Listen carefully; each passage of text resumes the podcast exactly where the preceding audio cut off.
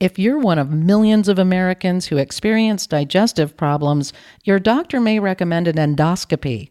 We'll walk through endoscopic procedures and the latest advancements in therapeutic endoscopic ultrasound with interventional gastroenterologist Dr. Neil Bogle, who speaks to us from Bakersfield, California. This is Hello Healthy, a Dignity Health podcast. I'm Amanda Wild. Dr. Bogle, welcome. Hi, thank you for having me. Good morning. An endoscopy is a way to look at your body's digestive system. Can you please describe that procedure? Sure. So we do endoscopic procedures for various reasons. The most common procedures that we do is regular endoscopy or an upper endoscopy, and then also we very commonly perform a colonoscopy. So an upper endoscopy looks at the upper part of your GI tract this includes your esophagus, stomach, and the first part of your small intestine. We commonly will do this for various reasons to evaluate things like acid reflux, abdominal pain, look for things like inflammation or ulcers. And sometimes, if people are having gastrointestinal bleeding, then we will also do an upper endoscopy to try to find out why and hopefully fix it.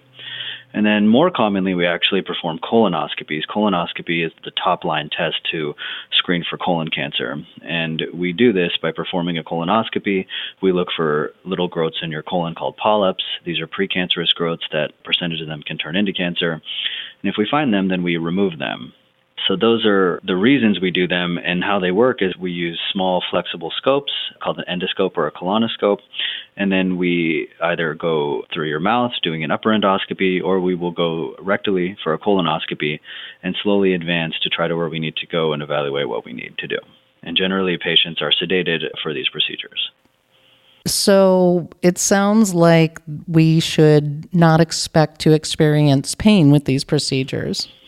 For the most part, people do not experience pain. Depending on the types of sedation people do, there are, are various levels of sedation you can have. If you're doing this in an outpatient setting, commonly something called conscious sedation is used, which is like a twilight sedation.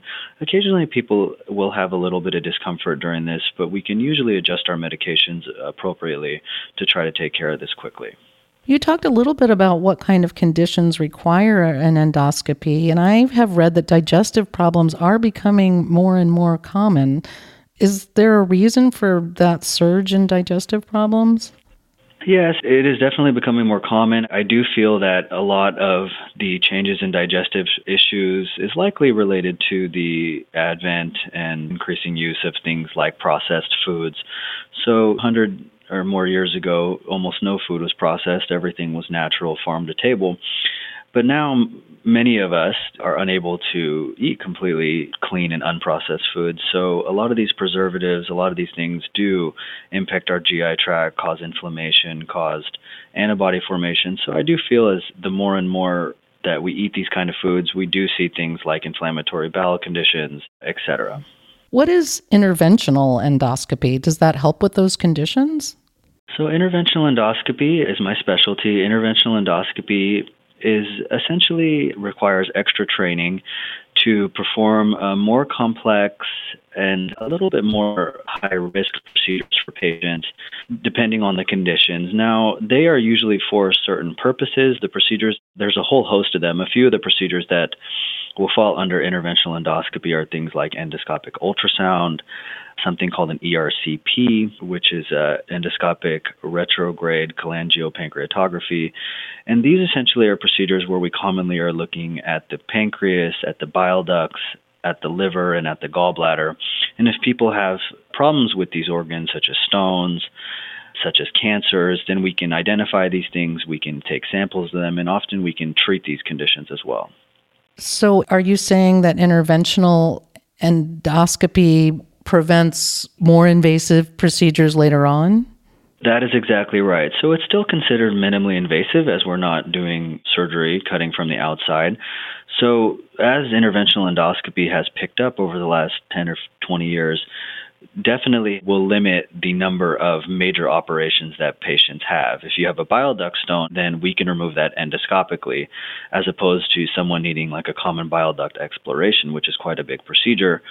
We also can do various techniques with endoscopic ultrasound to drain cysts, to drain collections, to drain abscesses that in the past needed extensive and morbid procedures. So that is the goal of interventional endoscopy is to hopefully limit the amount of large operations uh, patients may need. You mentioned therapeutic endoscopic ultrasound procedure. I know that's one of the most advanced forms of GI endoscopy. Can you describe what that is?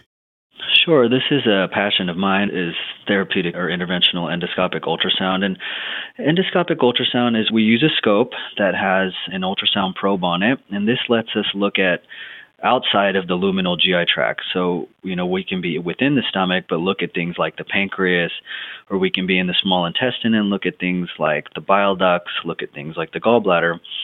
And using this technology, then we can intervene. So if someone has a gallbladder that needs to be drained, but they're not a candidate for surgery because they might have a lot of medical comorbidities, then we can actually drain the gallbladder.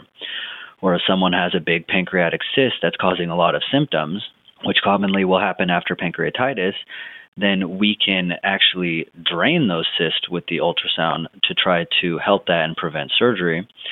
And there's a whole other host of applications that are much more complex, like draining bile duct obstructions, things like that, with this technique. So it's really a really just field that is in its infancy, I would say, and is rapidly expanding into the applications of therapeutic endoscopic ultrasound. The future is extremely bright for it. With all these advancements happening so rapidly, what new gastroenterology procedures are you planning to bring to Bakersfield?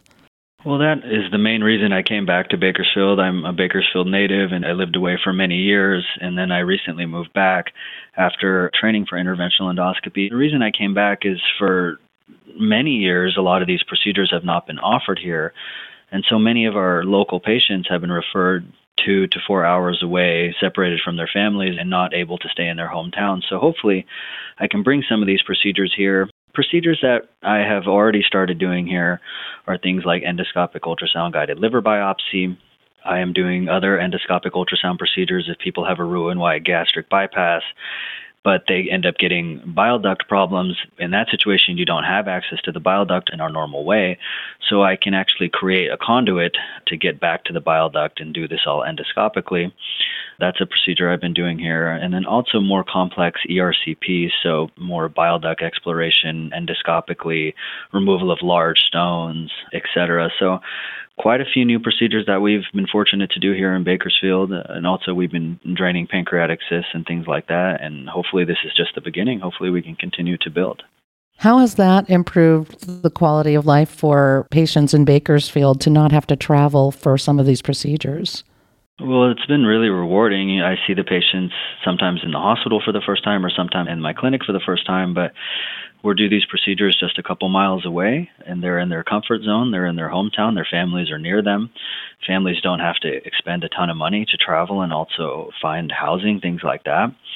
And we're keeping them in the community which this is a great community. We have great medical facilities here. We have great medical staff here and now hopefully with some of the training i have we can just continue to perform these procedures here so they don't have to leave their home community it's very inspiring that you come back as a native to help transform things to make things better for people in your community. Thanks so much for giving us some great insight into the wonderful wide world of endoscopy. Thank you. I really appreciate it. Thank you for having me. For more information, please visit www.dignityhealth.org slash Bakersfield.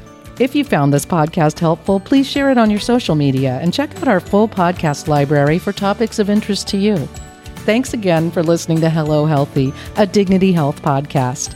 I'm Amanda Wild. Be well.